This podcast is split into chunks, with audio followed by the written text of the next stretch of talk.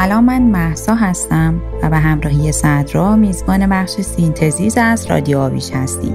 اگر به تازگی فعالیت ما رو دنبال می کنید لازمه بگم که رادیو آویش مسیریه که ما برای بازفهم معماری در پیش گرفتیم و این مسیر رو به واسطه مدیوم پادکست با شما به اشتراک می‌ذاریم. در بخش synthesis ما به واسطه گفتگو با افراد صاحب نظر این مسیر رو پیش می‌بریم. در فصل اول از این بخش تحت عنوان معماری چی نیست؟ تلاش ما بر این هست که علاوه بر شناخت بهتر از مسائل درونی دیسیپلین معماری و گفتمان هایی که در این حوزه وجود داره قلمروهای ما بین معماری و حوزه های دیگه از دانش رو جستجو کنیم. با این مقدمه در این اپیزود با ایمان انصاری عزیز به گفتگو نشستیم. اهم مسائلی که در این گفتگو بهش پرداخته شده شامل بررسی ماهیت معماری از دیدگاه ایشون و دونستن بیشتر در مورد دانش technoscience و ارتباط اون با معماریه ایمان انصاری طراح پژوهشگر و آموزگار دانش معماری و مدیر و بنیانگذار دفتر Anonymous در سان فرانسیسکو هستند. موضوع اصلی این دفتر طراحی فعالیت فرارشته‌ای یا به عبارت بهتر transdisciplinary هست و در حوزه معماری و شهرسازی بر روی رویکرد گمانه‌ای یا مجددا به عبارت بهتر speculative تمرکز داره. از طیف وسیع پروژه های Anonymous در حوزه های مختلف اعم از معماری و شهرسازی تا game design و طراحی مبلمان میشه به همکاری با Hyperloop Transportation Technologies ناسا و گوگل اشاره کرد که همراه با مکتوبات و همکاری های پژوهشی ایمان انصاری در نشریات و بنیادهای نظیر موزه هنرهای مدرن نیویورک MoMA مجله Log و Architectural Theory Review به نمایش گذاشته شده و یا چاپ شدن ایمان در حال حاضر در مدرسه معماری یو و در مقطع کارشناسی ارشد تدریس می‌کنه و سابقه فعالیت آموزشی در دانشگاه دیگری نظیر City College of نیویورک، UNLV و UCLA رو در کارنامه خودشون دارند. همچنین ایشون تحصیلات خودشون رو در مقطع کارشناسی و کارشناسی ارشد به ترتیب تو دانشگاه های City College of نیویورک و هاروارد و در رشته های معماری و معماری و شهرسازی به اتمام رسونده و در حال حاضر در مقطع دکترای رشته تاریخ و تئوری معماری در دانشگاه UCLA مشغول به تحصیل هستند. امیدواریم گفتگوی پیش رو نهایت تاثیرگذاری رو برای شما همراهان عزیز داشته باشه و ممنون میشم اگر از طریق لینک هامی باشه موجود در اکانت ما در اینستاگرام، تلگرام و کست باکس به نشانی هامی باش دات کام رادیو به مبلغ دلخواهتون ما رو حمایت کنید. همچنین لازم به ذکره که بگم امکان حمایت هم از داخل و هم از خارج ایران از طریق هامی باش وجود داره. در نهایت شما رو دعوت می‌کنیم به اپیزود 13 هم از بخش سینتزیس رادیو آبیج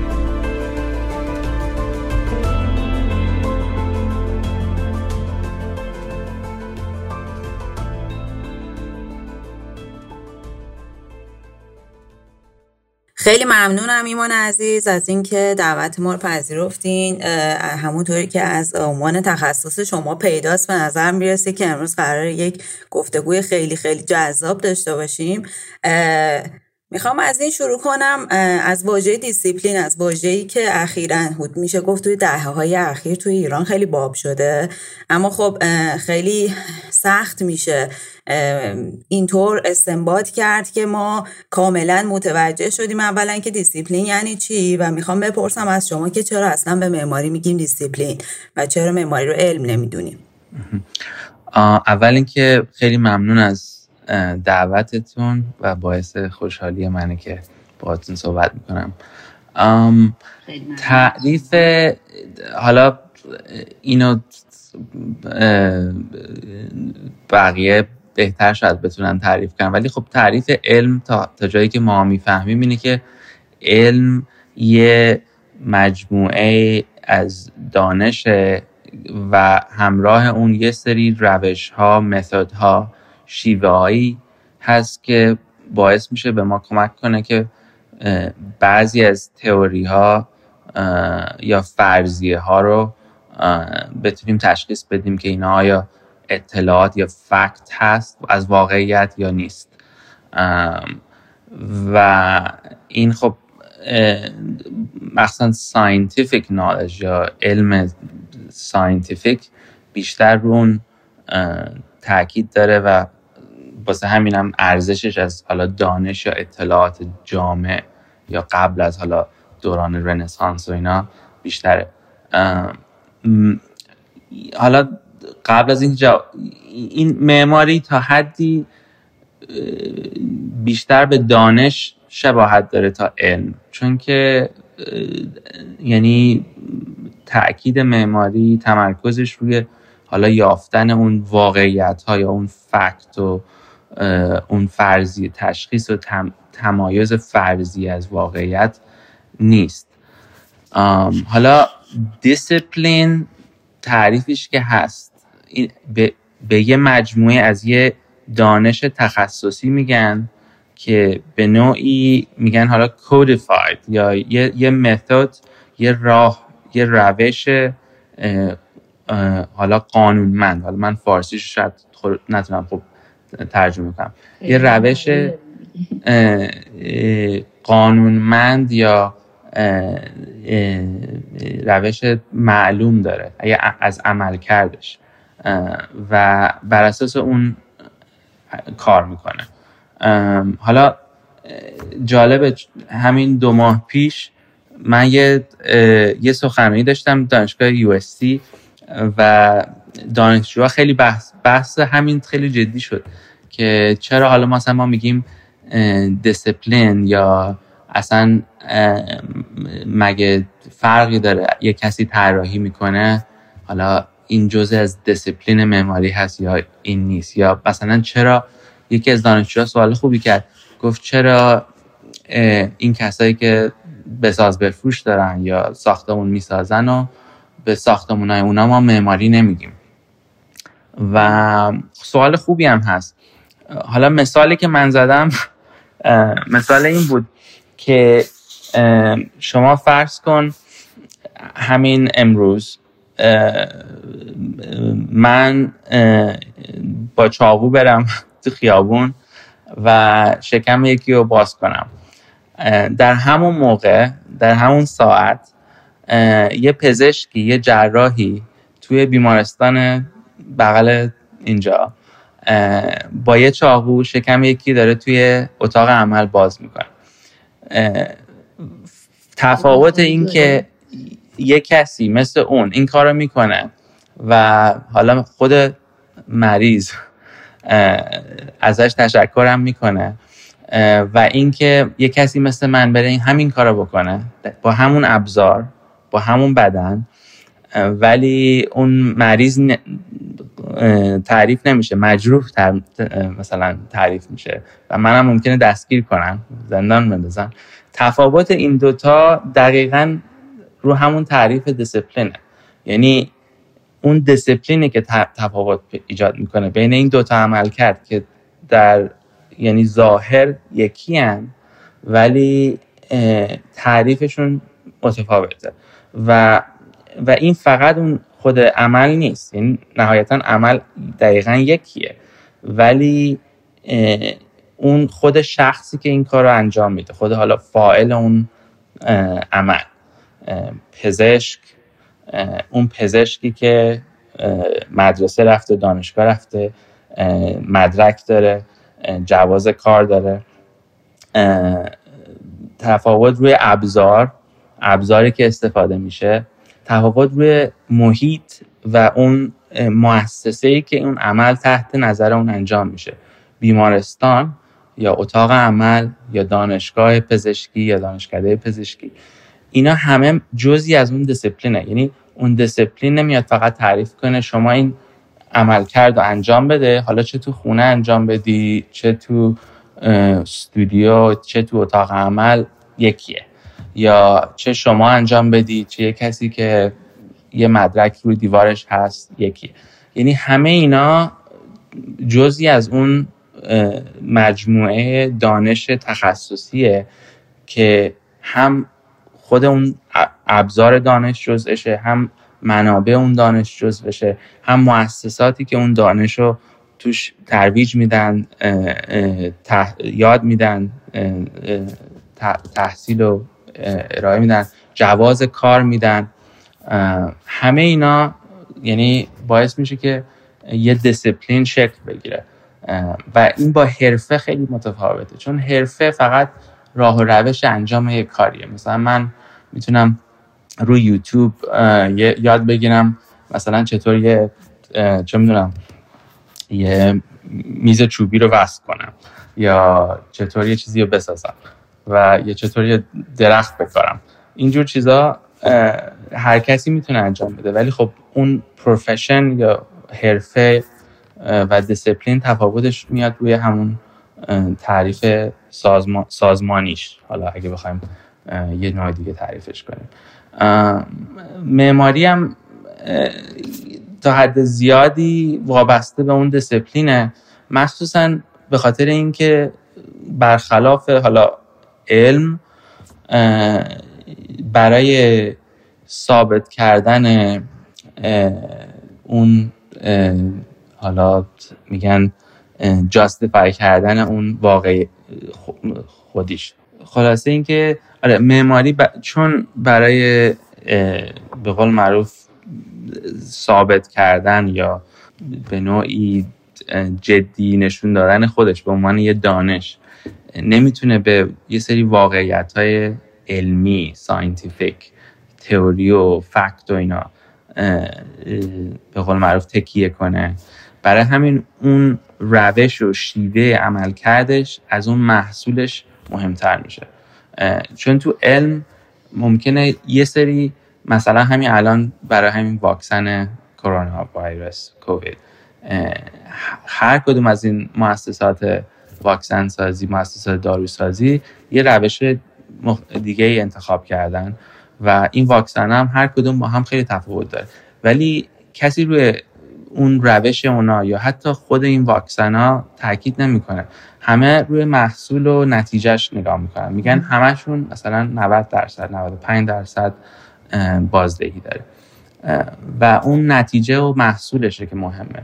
ولی خب چون تو معماری اون نتیجه و محصول یه چیزی نیست که بشه با ریاضی و با ریاضیات و با با واقعیت تطبیق داده بگیم آیا این درست صحیحه یا غلطه؟ آیا این کار می‌کنه یا کار نمی‌کنه؟ مثلا همین اون روش و شیوه انجامش اون عمل کردش به نوعی مهمتر میشه تا از محصول و نتیجهش.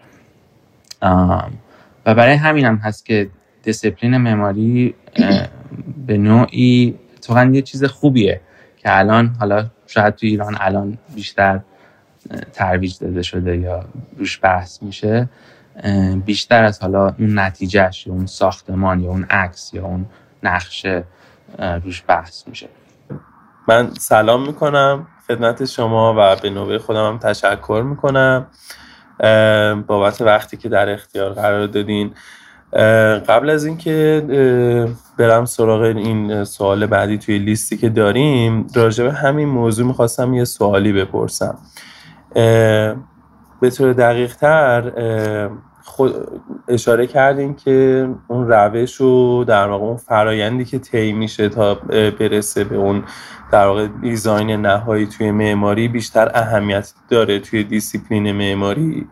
و گفتیم که سنگ محکی برای این موضوع وجود نداره. دقیقا همین برای من یک سوال ایجاد کرده که خود اون فرایند رو چجوری ما می‌تونیم evaluate کنیم. برای من من برداشتم تا الان که در واقع این مسئله توی ذهنم بوده و راجبش صحبت کردیم. اینطوریه که دانشگاه به عنوان یک نهاد و یک organization ی که در واقع پشتوانه دیسیپلین هستش تعیین می‌کنه که مثلا چه مسائلی درون این دیسیپلین وجود داره و feed می‌کنه این دانش رو. حالا می‌خوام بدونم که آیا من دارم درست فکر می‌کنم راجع به اینکه دانشگاه اون سنگ محک هستش به صورت یونیورسال و بین المللی یا اینکه نه.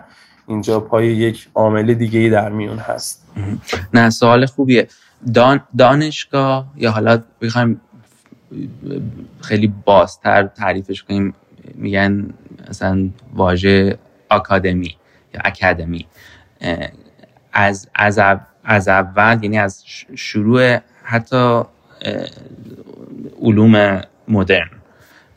پایه این علوم توی همون اکادمی یا دانش حالا دانشگاه اونجا موقع نبود. اکادمی تعریفش یه, مجموعه یه محل و مجموعه بود که یه سری از حالا دانشمندا یا اون متخصصینتون حوزه تخصصی با هم جمع می شدن یه سری چیزایی توافق پیدا می کردن کتابایی که کتاب و منابع اون دانش رو اونجا جمع می کردن و و بعد مهمتر از این این که یه سری حالا میگم قانون شاید لغت خوبی نباشه ولی یه سری قانون یا یه سری لا یا رولز بهتر لغت. اونجا ثبت کردن که کسایی که می‌خوان تو این تخصص تو این دانش فعالیت کنن باید یه مسیری رو طی کنن که کوالیفای باشن که که بتونن تو این هیته تو این فیلد عمل, کنن و این خود یادگیری اون دانش توی محیط حالا مدرسه دانشگاه اکادمی جزی از اون بود. دادن مدرک جزوی از اون شد. بعد این academy ا اومدن خیلی هاشون خب اولین اکادمی اکادمی اکادمی علوم Academy of Science توی فرانسه بود. و بعد تو همزمان همه اینا تو یه دوره توی اروپا تو انگلیس ایتالیا آلمان به وجود اومدن.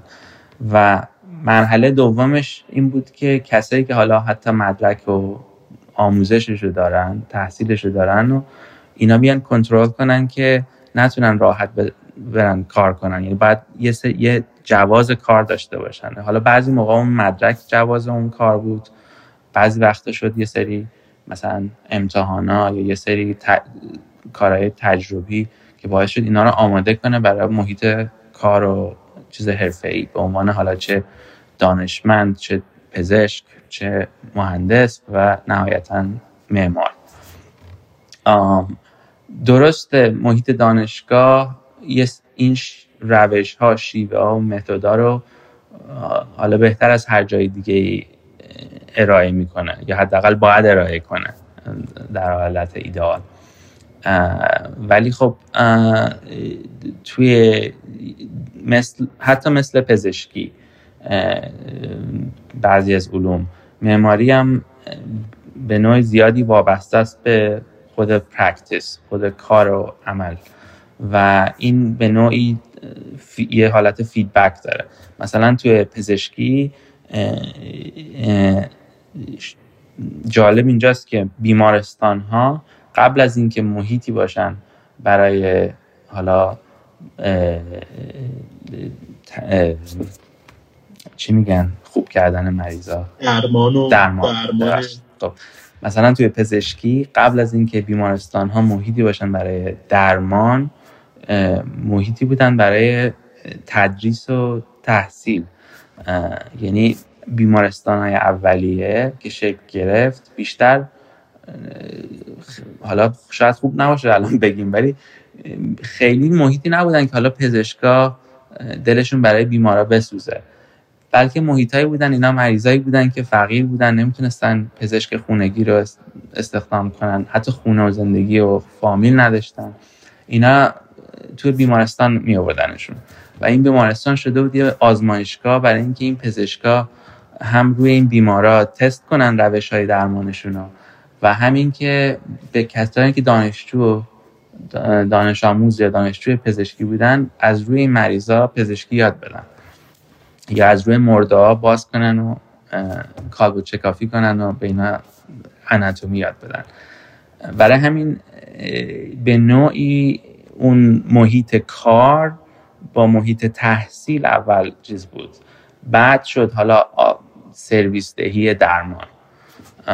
و حالا معماری به نوعی تفاوت داره دیگه. خب چون به قول معروف اون محیط کاریش وابسته است به هم هزینهش زیاده هم سایزش زیاده scale ش زیاده. هم client می‌خواد که بخواد اینو ساختمون ها رو معمولا بسازه و به نوعی وابستگیش به یه دنیای خارج از دانشگاه بیشتره تا حالا پزشکی.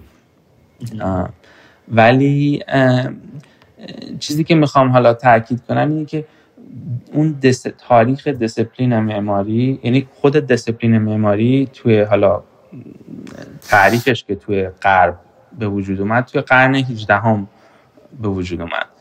و اون موقع زمانی بود که قرن 18 هم اکثر دانشمندای اون زمان مشغول یعنی هدفشون این بود که به دنیای اطراف نگاه کنن به گیاه ها به حیوانات به, به انواع سنگ ها مینرال ها و اینا رو به قول معروف بهشون نظم بدن. و اینا رو دستبندی کنن. و مثلا کارلینیوس اینا هدفشون اصلا به وجود اومدن انسایکلوپیدیا یا دارت المعارف ها هدف همین بود که این مجموعه از این اطلاعات داده هایی که تو دنیا هست و جمع کنن توی یه جا و اینا رو بهشون بهش نظم بدن و دستبندی کنن به دسته های مختلف. و این دستبندی ها تو اون زمان تو حالا قرن 18 هم چون اون موقع نه دی ای بود نه کسی اینا رو زیر میکروسکوپ نگاه می‌کرد یا با علم شیمی تست می‌کرد. این دستبندی ها نهایتا دستبندی ظاهری بود. یعنی اینا میمدن نگاه می‌کردن که این حیوان ظاهرش با این حیوان شبیه اینا رو میذاشن تو این دستبندی. این پرنده ها این همه بال دارن بیا همه اینا رو بذاریم روی این دستبندی اسمشون رو بذاریم این. این گیاه ها همشون این شکلی هن همه رو بذاریم روی این دستبندی. و معماری هم تو همون زمان به قول معروف شکل گرفت به عنوان یه دیسپلین و خیلی دقیقا مثل همون تکسانامیا که کسایی مثل لنیاس یا یا بوفان تو فرانسه انجام می‌دادن معمارا و تاریخدانای معماری اومدن ساختمونا و بناهای معماری رو بر اساس اون شیوه بر اساس اون ظاهر و شکل و شمایلشون دسته بندی کردن. و این اینکه حالا مثلا ما دانشگاه یاد می‌گیریم به این روش های ستایل های مختلف هم گاثیک یا رومانسک و اینا همه وابسته. یعنی اصلا اینکه ما اینا رو ظاهری دسته بندی می‌کنیم یه محصول از همون قرن 18 همه ولی خب بعد از اون موقع علوم دیگه اومدن به این نتیجه رسیدن که نه مثلا بدن رو نمیشه فقط بر اساس ظاهر دسته بندی کرد. بعد مثلا اجزای بدن رو تست کرد دید, دید مثلا این بیما این حیوان تنفسش چجوریه خون گرمه یا خون سرده نمی‌دونم. تمام اینا دی بعد دی ای خب خیلی چیزای دیگر باز ولی خب معماری تا حدی هنوز توی اون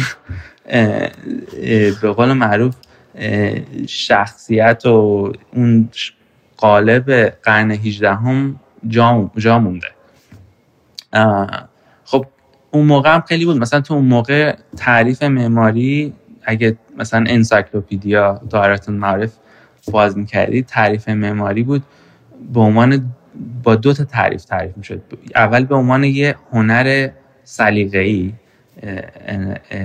an art of taste یا یعنی هنر ظاهری سلیقه‌ای. و از طرف دوم به عنوان یه هنر فنی یا مهندسی یا مکانیکی.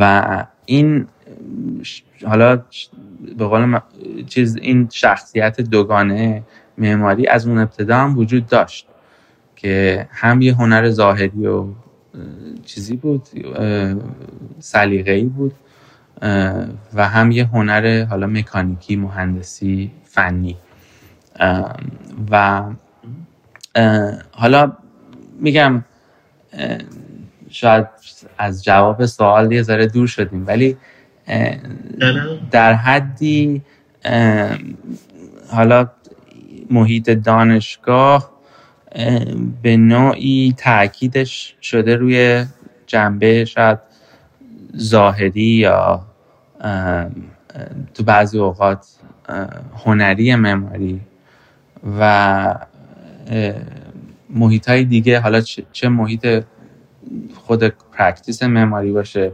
چه شاخه های جدای معماری الان خب مهندسی خود ساخت construction اینا خودشون شدن رشته های جدا. اینا روی اون بخش دیگه معماری تاکید کردن. و ولی خب حالا بخوایم برگردیم به سوال خوب شما. نهایتا درست دانشگاه میبایست. واسه همین دانشگاه محیط دانشگاه جزی از تعریفش اینه که کسایی که تدریس می‌کنن باید علمشون به روز باشه. اطلاعاتی که هست باید به روز باشه. باید همه اینا رو یعنی محیط دانشگاه میبایست همش نگاه کن ببینید چه اتفاقی داره میفته با توجه به تاریخ و منابع و تمام اون دانشی که تو دانشگاه جمع هست بیاد اینا رو هی update کنه این دانش رو و, و نسل جدید حالا معمارا یا رشته دیگر رو تربیت کنه. یه debate اساسی توی ایران هست به این صورت که حالا من نمی‌دونم شاید توی کشورهای دیگه هم وجود داشته باشه. به این صورت که خیلی در ایران به این موضوع انتقاد دارن که چرا اون در واقع نهادی که باید تعیین کنه که این دانش چی هست مسائلش چیا هستن و در واقع این دانش رو میاد تبیین می‌کنه چرا باید غرب باشه؟ و خیلی اصرار دارن که در واقع در ایران معماری رو بر اساس اون سنت و پیشینه‌ای که وجود داشته در واقع تعریف کنن یا مثلا یک سری تعاریف local ارائه بدن از معماری و مسائل این چنینی. خواستم بپرسم که شما این قضیه رو چجوری می‌بینین؟ آیا این کار درستیه؟ یا این جدا شدن از اون دانش universal اساسا کار بی‌معنیه و همین دوست داشتم بدونم نظرتون نه اینم سوال خوبیه. من این انتقاد انتقاد خوبیه. انتقاد درستیه. حتی الان توی اینجا الان توی تو حالا تو غرب تو آمریکا الان چیزی که حتی به یعنی بحثی که بین ماها تو دانشگاه هست تدریس می‌کنیم دقیقا همینه. که چرا معماری رو ما هنوز به عنوان یه دانش غربی تدریس می‌کنیم حتی تو خود غرب. و مثلا حالا من خودم تدریس می‌کنم الان سعی می‌کنم تاریخ معماری رو نه به عنوان یه تاریخ اروپایی یا آمریکایی تدریس کنم. سعی می‌کنم حالا چه از ایران چه از هند چه از چین چه از آمریکای جنوبی از اون جاهای از اون پروژه ها از بناها از تاریخ از کتاب ها نوشته ها توی اونا هم از اون استفاده کنم تدریس کنم که, که برای دانشجوها این به عنوان یه دانش به قول معروف انگلیسی آمریکایی جلوه نیاد. این, این, این خب درسته. یعنی یه چیزی هست که یه, یه ولی دقیقا چیزی که شما گفتی نکتهش همینه. یه دانش یونیورساله. مال این یک کشور یا کشور دیگه نیست. مثل پزشکی که مثلا نمیان بگیم پزشکی چرا پزشکی که الان چرا این واکسن الان اومده؟ واکسن آمریکایی. خب آخه جالبه بدین خیلی میگن همینو. اوکی. آره. و به هر حال روش و شیوه با فرهنگ و چیز تفاوت داره. حالا اشکالش حالا من دوست دارم اینو هی توی بحثمون بهش برگردیم. ولی اشکال اصلی که هست و این اشکال حالا اشکال تو ایران نیست. مشکل مشکل اینم مشکل یونیورسالیه.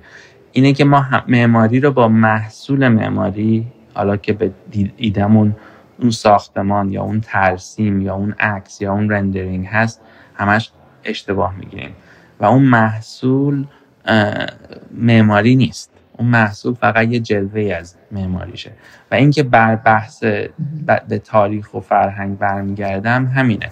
آیا معماران مثلا دوره صفویه روش کارشون به عنوان معمار تفاوت داشت با معماران همون دوره توی مثلا اروپا یا نه؟ اگه تفاوت داشت خب بیام یاد بگیریم چه روشی داشتن و از اون یاد بگیریم. اگه تفاوت نداشت خب این بحث فقط برمیگرده به اینکه ظاهر این ساختمون هم این شکلیه و ظاهر اون ساختمون اون شکلیه. و من به شخصه به معماری به عنوان یه دانشی که فقط به ظاهر و زیباشناسی اهمیت میده اصلا علاقه ندارم. و به نظر من این معماری رو میاد خیلی پایین می‌بره. ارزش سطح معماری رو میاد به سطح یه هنر بسری یا ویژوال آرتس و ولی معماری خب از این خیلی بالاتره و بزرگتره. و پیچیده تره و این این این نوع بحثا به ضرر معماریه. و نکته دومش اینه که این به نظر من حالا میگم من خودم خیلی متخصص توی نمی‌خوام به قول معروف سرمو توی بحث ایران بیرون بیارم و دخالت کنم خیلی. ولی به نظر من مشکلی که توی ایران هست اینه که تاریخ و فرهنگمون رو ما میایم به طور همون سطحی بر نگاه می‌کنیم و میایم معماری رو هم رو همون قضاوت می‌کنیم. و اینکه حالا یه ساختمونی شکلش این شکلیه یا نه یا یا فرمش این شکلیه یا موادی که استفاده شده این شکلیه و با تاریخ تطابق داره یا تمایز داره این باعث میشه که بحث ایجاد کنه. هیچکی نمیاد مثلا من کمتر دیدم کسی بیاد مثلا از اینکه چطور این حمام شیخ بهایی با یه شم کار می‌کرد. بیاد رو اون بحث کنه و بیاد اون, اون روش و شیوه شیوه گرمایی یا هیتینگ رو مثلا روش کار کنه. یا اینکه منار جنبون چطور حرکت می‌کنه. همه بحثمون شده روی فرم و ظاهر و این هم برای معماری به حالت کلی خیلی بحث بدیه. و هم به خصوص برای معماری ایران که یه مثالهایی یه پروژه هایی یه بناهایی مثل اینا داره و ازش استفاده نمی‌کنه. توی غرب همچین چیزایی نیست.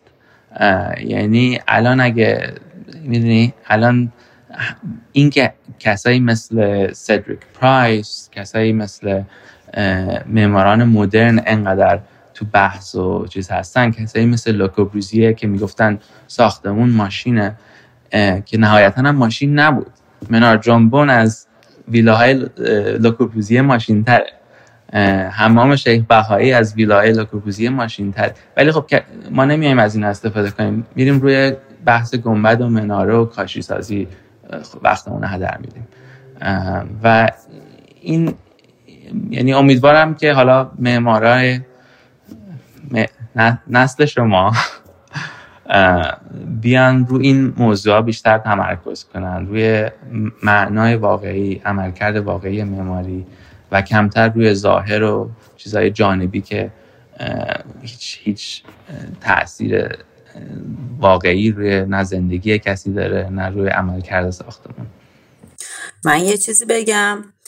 آواز می‌خوام. من یه چیز بگم خیلی خوشحالم بابت این که بالاخره جزء شما جزء معدود کسانی هستین که وقتی در این حوزه صحبت می‌کنین خیلی در واقع به نظر من جوهره اصلی محتوا رو متوجه شدین. من یه نکته می‌خوام بگم طبق تجربه خودم. من چند ساله که درس تاریخ هنر تدریس می‌کنم تاریخ هنر و معماری. و همیشه سوالی که مطرح میشه از طرف بچه ها اینه که چرا ما وقتی داریم از تاریخ صحبت می‌کنیم از تاریخ ایران صحبت می‌کنیم از تاریخ هنر یونان صحبت می‌کنیم و وقتی که میایم جلوتر دیگه نمیگیم انگلیس مثلا دیگه نمیگیم مثلا صرفا آمریکا. به خب من جوابی که میدم بهشون اینه که این کشورها مثل ایران و هند و اینها برای ما به عنوان مهد یک تمدنی سرآغاز یک ماجرایی به اهمیت دارن از نظر بعد جغرافیایی. ولی هرچی که به دوران معاصرتر نزدیک میشیم این بعد جهان شمول می‌گیره. به خاطر همینی که اصلا دیگه معنی نداره این مرزها. و شاید یه دلیل اینکه خب مقابله میشه با این مفهوم چرا از غرب وارد شده عدم شناخت از خودمونه. یعنی من تجربه خودم متوجه شدم. دقیقا اون صحبتی که شما کردین یعنی اون مفاهیم و جوهره اصلی ماجرا رو ما نگرفتیم و بسنده کردیم به ظاهر و فرم. و چون نمی‌دونیم مفهوم مثلا سابا چیه چون نمی‌دونیم چرا میان سرا داریم و فقط شکلش رو می‌شناسیم در برابر غرب گارد می‌گیریم. و فکر می‌کنیم که حالا که اونا از مفاهیم بیشتر صحبت می‌کنن ما همش داریم به سمت غرب میریم. اینو حس کردم که در تکمیل صحبت شما بگم. و فکر می‌کنم که خیلی این صحبت ها رو ادامه بدیم. خیلی جالب تر میشه. دیگه نمی‌تونیم خودمون ازش بیرون بکشیم. یه مقدار سریعتر برم سر ادامه ماجرا. اول صحبت هم گفتم که عنوان تخصص شما خیلی جالبه. یکم برامون از techno-science میگین و اینکه چه ربطی به معماری داره. techno-science البته من خودم متخصص تو techno-science نمی‌دونم. منم به قول معروف دان، دانش دانشجوی techno-science ولی خب techno-science من تعریف techno-science رو به خود science ترجیح میدم. چون techno-science میاد دقیقا توی حالا بحثی که اول گفتگو داشتیم میاد علم رو تعریف می‌کنه به عنوان یعنی در قالب همون شبکه اجتماعی و تکنولوژی و فنیش و نه, فقط به عنوان یه دانش تئوری و راه و روش های یافتن اون دانش بلکه میاد میگه که علم فقط یه چیز به قول معروف ایسولیتد یا ایزوله توی مغز و کتاب نیست بلکه دانشمندا یا افرادی که رو اون علم دارن کار می‌کنن برای دستیابیش. روش هایی که استفاده میشه ولی نه فقط روش ها و افراد بلکه ابزاری که استفاده میشه برای تولید اون علم و همه اینا و اون راه و روشی که استفاده میشه برای ترویج یا تدریس یا تحصیل اون علم اینا جزوی از علمه و حالا تعریف تکنوساینس یعنی همه اینا رو در بر می‌گیره. اینجوری نیست که فقط ما بگیم بگیم فلان علم از لحاظ تئوری این اینجوریه. بلکه میاد میگه که نه خب این اینو کی تعریف کرد؟ کی تعریف کرد؟ چه ابزاری استفاده کرد برای دستیابیش؟ الان داره چجوری استفاده میشه؟ الان داره چجوری پخش میشه؟ و اینا رو ما نمی‌تونیم از هم جدا کنیم. یعنی نمی‌تونیم تلسکوپ رو از گالیله جدا کنیم. نمی‌تونیم خیلی از این یا حالا تو بحث معماری نمی‌تونیم فرانک گری رو از نرم افزار کاتیا جدا کنیم. اینا جزئی از تولید اون دانش علم یا اون فن هستن و اینکه ما بیایم فقط روی خود اون چیز تاکید کنیم یا فقط روی خود اون افراد تاکید کنیم. اینا باعث میشه ما فقط نصف قضیه رو ببینیم.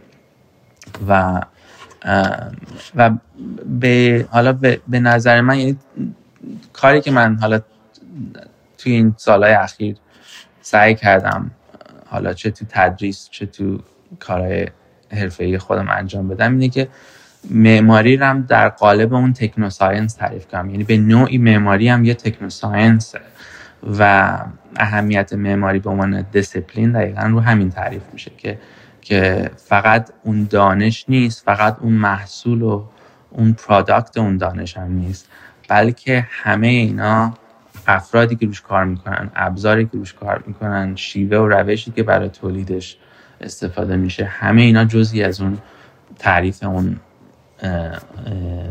دانش یا دیسپلین هست. حقیقتش خیلی هنوز clear نشد برای من که techno-science چیه. حالا عذرخواهی می‌کنم شاید برای شنونده ها خیلی واضح باشه قضیه. یه خورده بر من واضح نیست که مثلا با توجه به تعریف science که در واقع موضوع scientific method رو هم همراه خودش داره و همه چیز با measurement و در واقع درست یا نادرست بودن و اینا داره توی همچین نظامی میره جلو.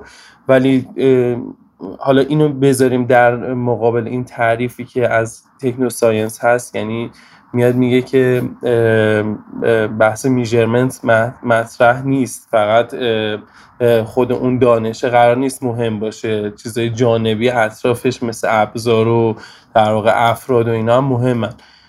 اینو اینو من خیلی نمی‌تونم درک کنم که چیه قضیهش ببخشید نه نه نه خیلی هم خوبه. اتفاقا برمیگرده به همون بحثی که همین چند دقیقه پیش داشتیم در مورد اینکه معماری ایران یا معماری یونان یا مصر یا جای دیگه. و یه شاید یه راهش این که اینو بهتر بشه متوجه شد اینه که وقتی میایم معماری یا یه سری دانش های دیگر رو تو اون هیته جغرافیایی یا زمانی بررسی می‌کنیم به خاطر اینکه تو اون هیته جغرافیایی یا تو هیته زمانی یا یا زبانی یا فرهنگی اون اونا خیلی روی شکلگیری اون دانش تاثیر داشتن و شاید الان اون اون تاثیرها کمتره چون خب زندگی ما شبیه تر شده تو غرب و شرق و اون اون تاکید اون چیزهای خاص کمتر شده. مثلا حالا یه مثالش مثل مثال پرسپکتیو پرسپکتیو یه پرسپکتیو یکی از اهمیتش برای معماری اتفاقا خیلی مهمه برای دیسپلین معماری. پرسپکتیو یه, یه تکنیک دیگه یه تکنیک ترسیمه. ولی این تکنیک ترسیم باعث شد که معمارا بتونن یه واقعیت خارجی که این فضاست. فضای سبودیه که یعنی اینجاست دور ماست. یا داریم بهش نگاه می‌کنیم. اینو بتونیم روی کاغذ بیاریم و اینو حالا به خاطر اینکه می‌تونیم ترسیم کنیم رو کاغذ با یه سری قوانینی که با دقت یعنی تعریف شده و با دقت ترسیم شده. بتونیم بیاریم رو کاغذ و اینو چون رو کاغذه می‌تونیم اینو فضا رو بذاریم تو جیبمون سفر کنیم اونور دنیا یا اینو بفرستیم با پست و یه کسی دیگه بتونه اینو باز کنه و بخونه و حتی اون فضا رو از نو بسازه. این این باعث شد فضا به عنوان یه یه یه چیزی تبدیل بشه که هم بشه تعریفش کرد هم بشه ترسیمش کرد و هم بشه اینو انتقال داد. حالا چه انتقال جغرافیایی چه انتقال بین اطراف.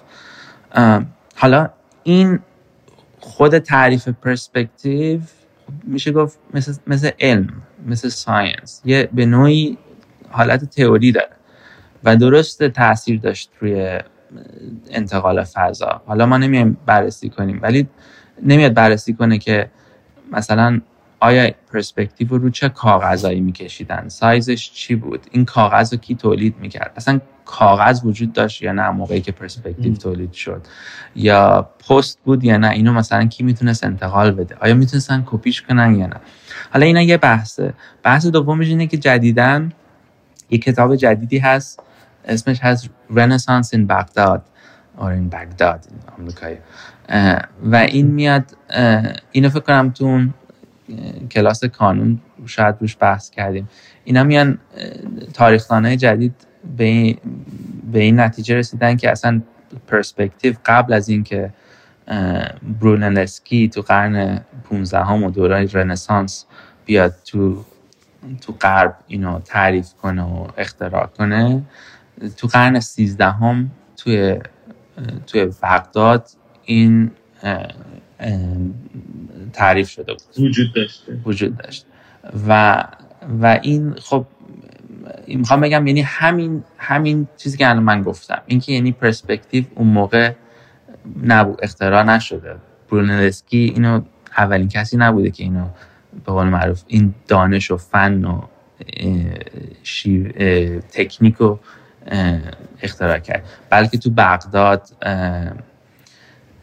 اسم اسمش رو یادم نیست.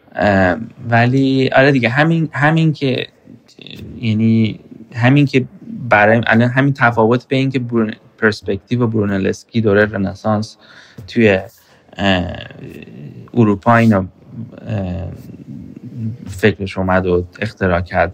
در مقایسه با اینکه نه این قرن 13 هم تو بغداد به وجود اومد خودش برمیگرده به اهمیت techno-science و اینکه حالا ما بیایم بررسی کنیم چه ابزاری استفاده شد برونلسکی چه ابزاری استفاده کرد تو بغداد چه ابزاری استفاده اصلا چرا چه نیازی بود برای به وجود اومدن پرسپکتیو؟ آیا اینا بعد نقشه میفرستادن؟ آیا پرسپکتیو خب معمارا تا از از هزار سال پیش پلان section استفاده می‌کردن برای توضیح پروژه و چرا پرسپکتیو؟ اصلا چه نیازی باعث شد پرسپکتیو رو به وجود بیاره؟ و مهمتر از اون چه نیازی باعث شد پرسپکتیو تو بغداد به وجود بیاره؟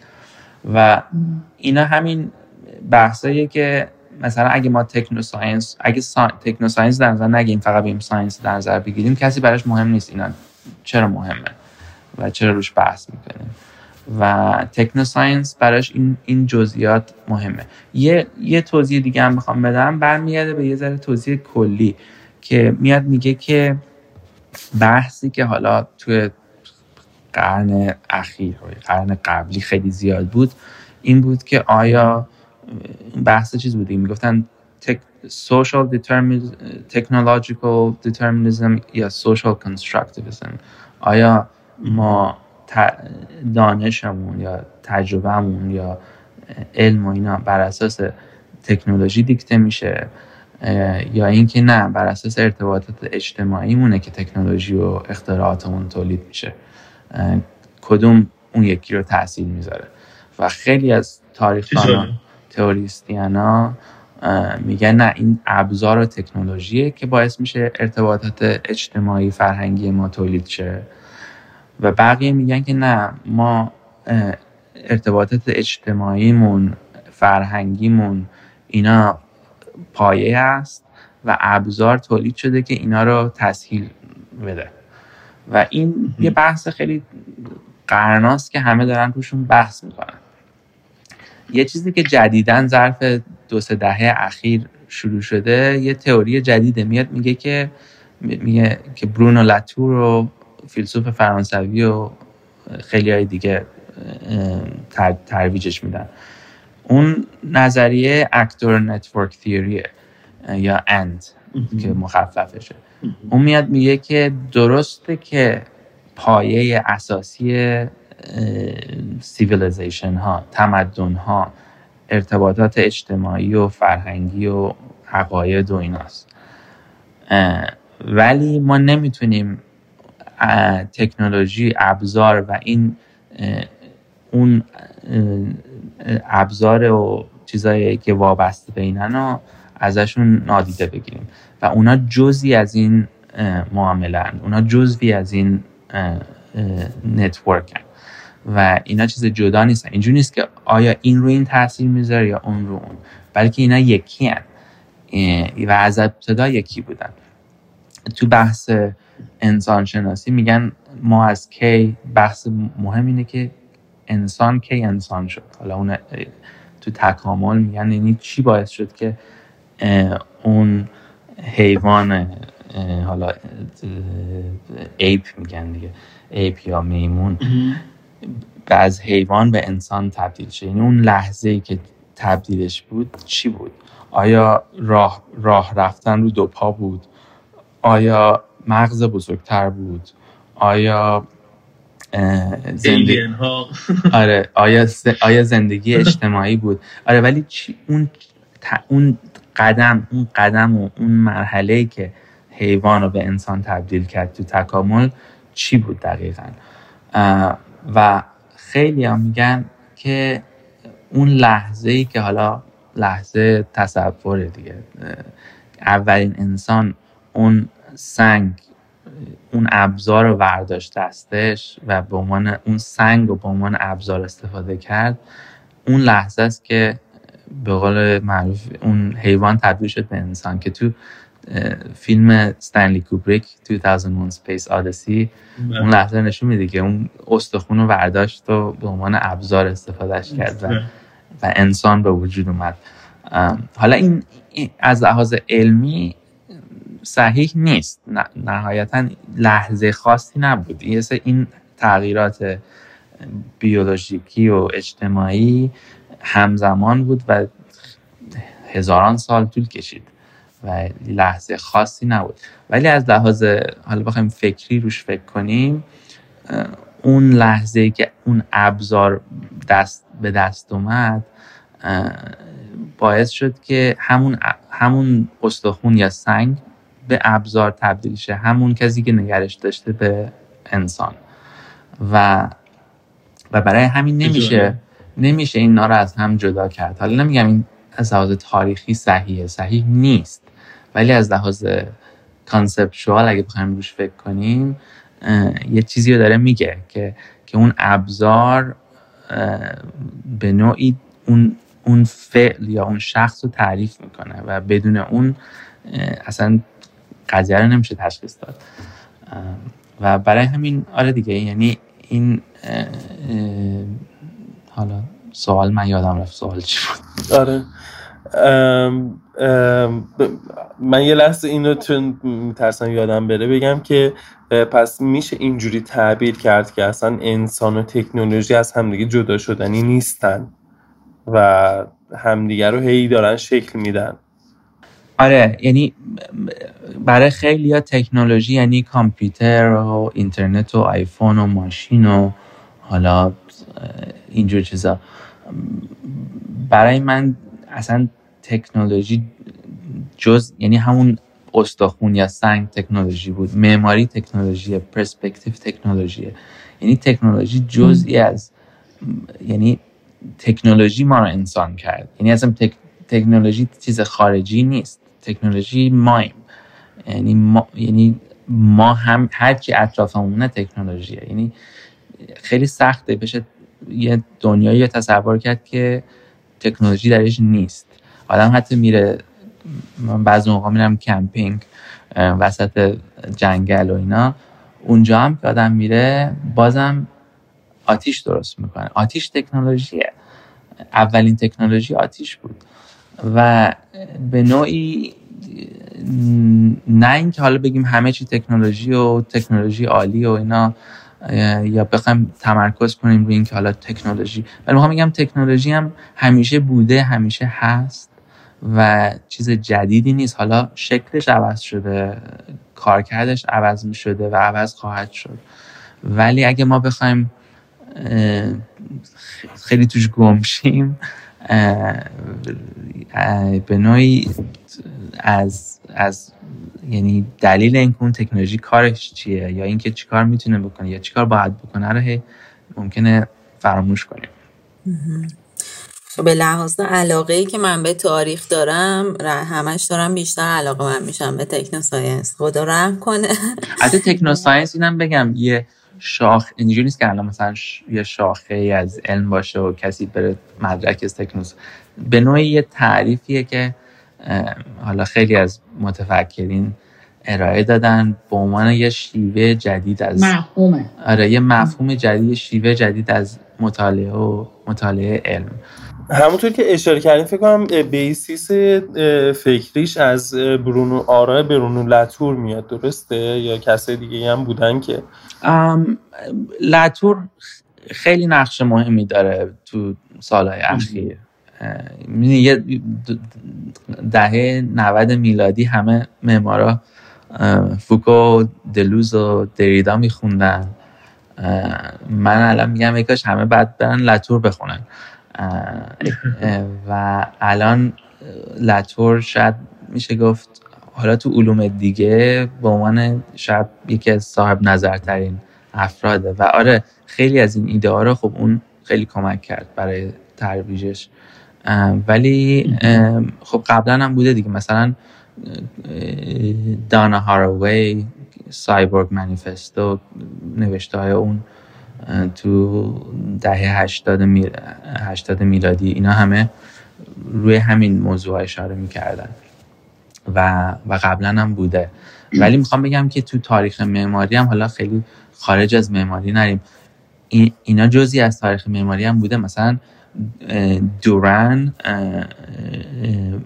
وقتی اون علائم پایه‌ای معماری رو ترسیم کرد از این کاغذ خطکشی کاغذ چارخونه استفاده کرد و, و با, با اون کاغذ تونست این اشکال ابتدایی معماری رو مثلا ترسیم کنه و اونا رو با هم اضافه کنه بگه اینا شد اینا یواش یواش به علمان های معماری تبدیل میشه. اون علمان ها با هم جمع میشه میشه ساختمون یا تایپالوجی و اون کاغذ شبکه‌ای کاغذ خطکشی خودش اون ابزار و تکنولوژی بود که باعث شد دورن بتونه این اینو تعریف کنه.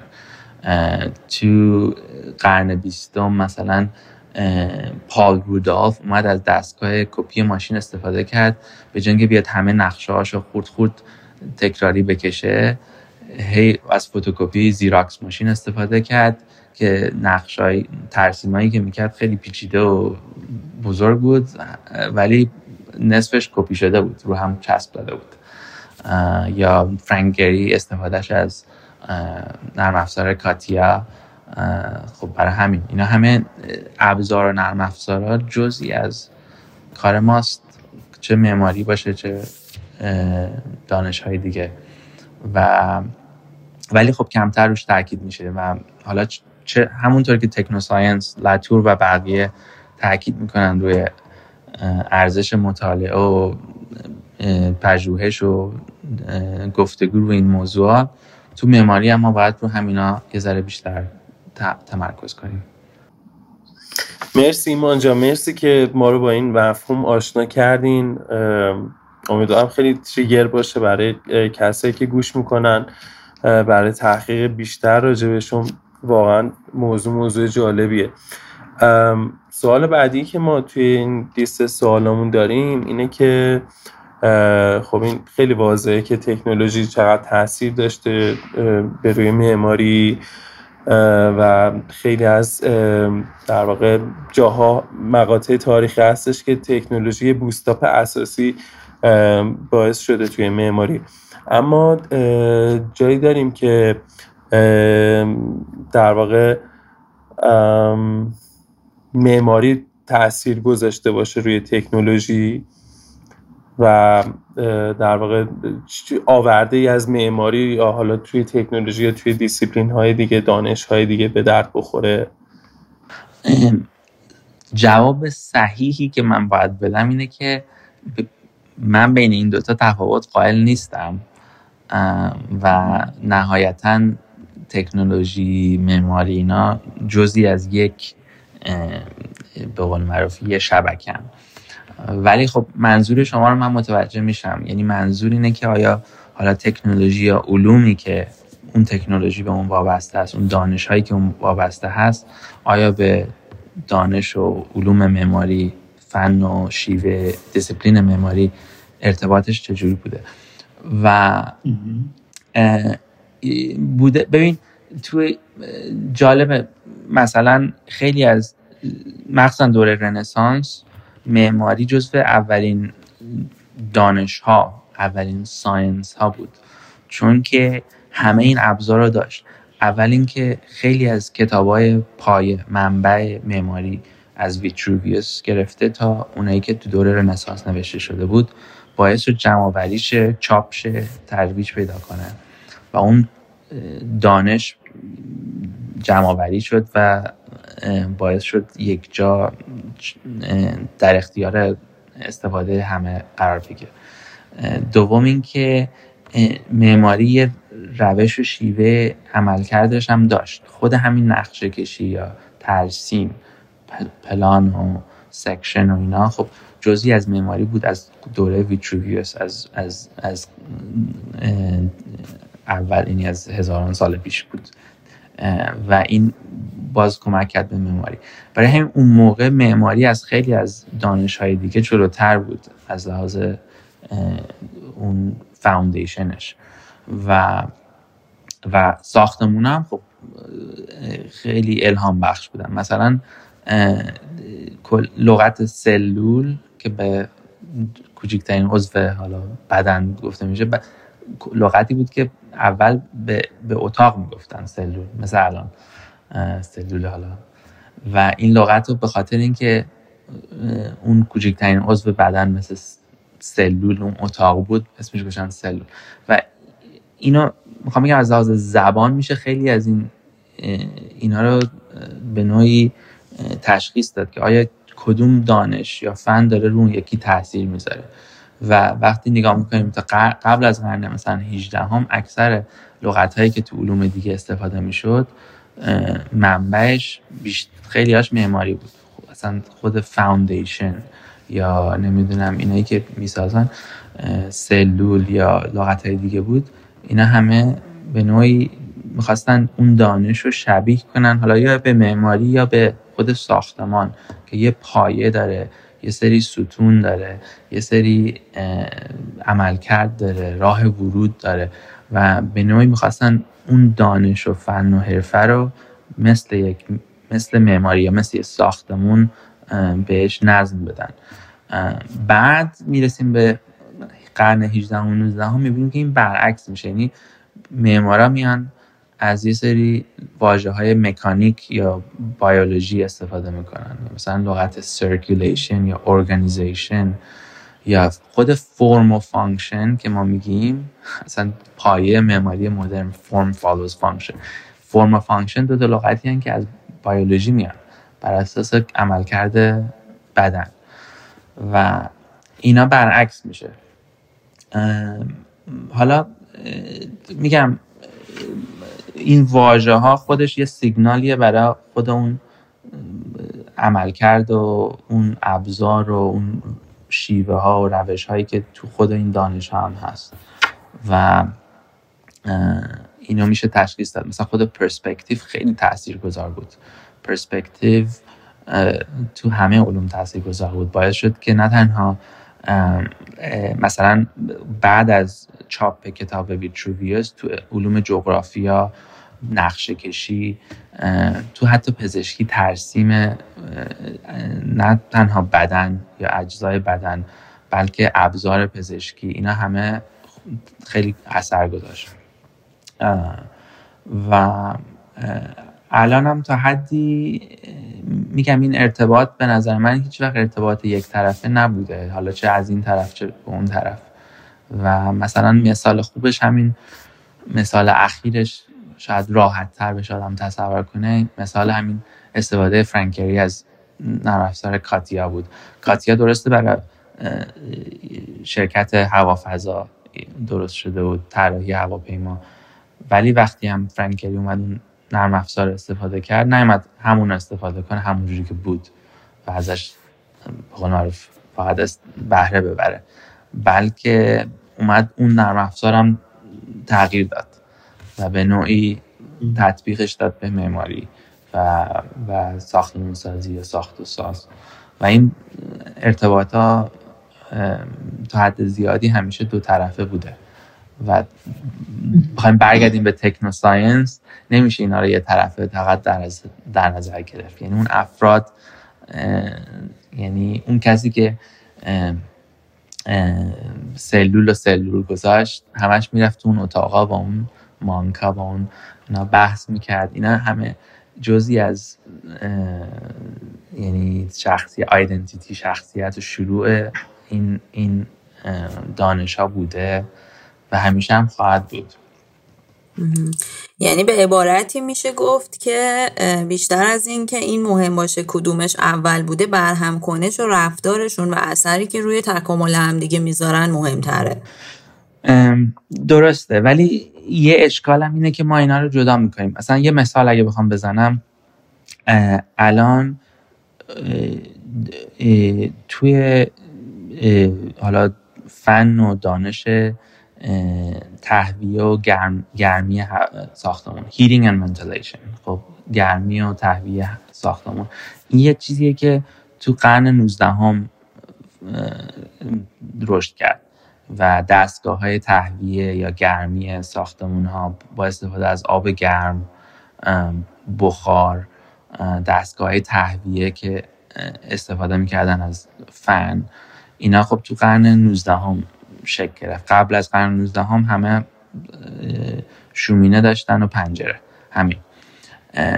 و مثلا میگم به عنوان مثال خیلی از تاریخدانا مثل رنی بنم اومدن نگاه کردن گفتن که خب ببینیم ارتباط معماری دوباره میگم معماری به عنوان یه هنر بسری یا زیبایی شناسی یا این با این سیستم های حالا به قول او مهندسی چجوری بوده.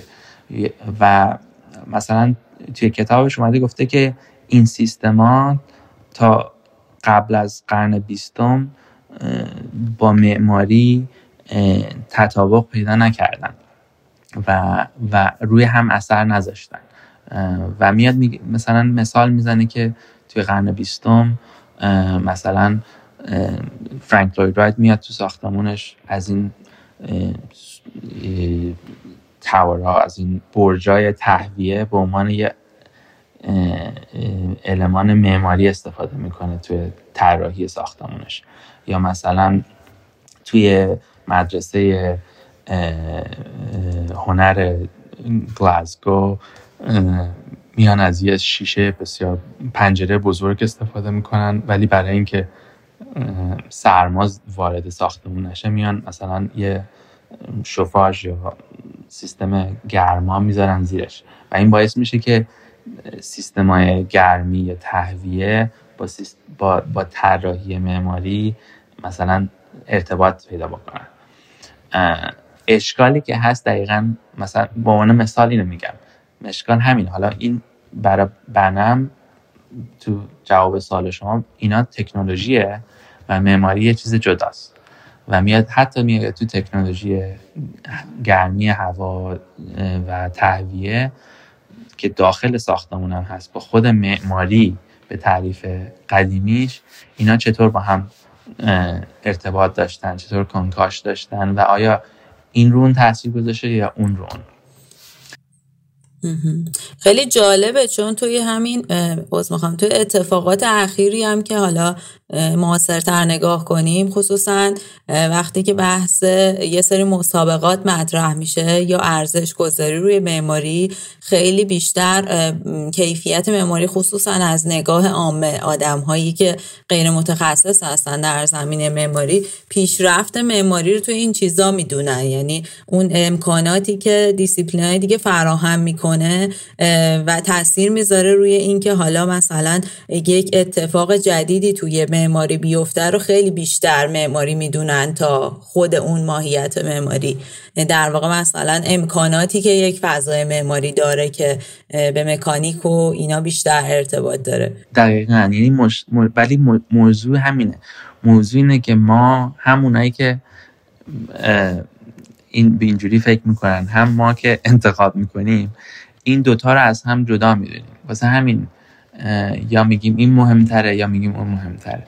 در حالی که تو تاریخ معماری هم خیلی مثال های خوبی هست که نشون میده اینا از هم جدا نیست. مثلا معمارایی که اومدن از سیستم های تهویه استفاده کردن نه قایمش کنن تو زیر پشت دیوارا یا قبلا مثلا سیستم های تهویه رو معمارات نمی‌خواستن دیده بشن. میمدن روی این کورنیسات روی این چیز دکور روی دیوارا پشت اونا قایم می‌کردن یا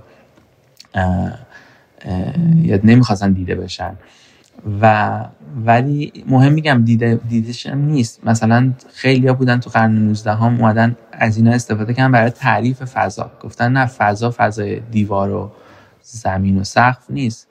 ما اگه بتونیم مثلا یه فضای کنترل دما و هوا ایجاد کنیم توی محیط اون فضا با هوا اینکه کنار یه فضای دیگه است اون فضا متفاوت ما میگم اینا حتی کسایی مثل بنم که اومدن و به خوبی روی ارتباط به تکنولوژی و معماری نگاه کردن برای اونا معماری و تکنولوژی جدا بوده.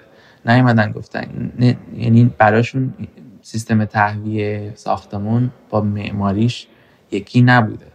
در حالی که اگه مثلا میگم برگردیم به مثال شیخ بهایی همام شیخ بهایی.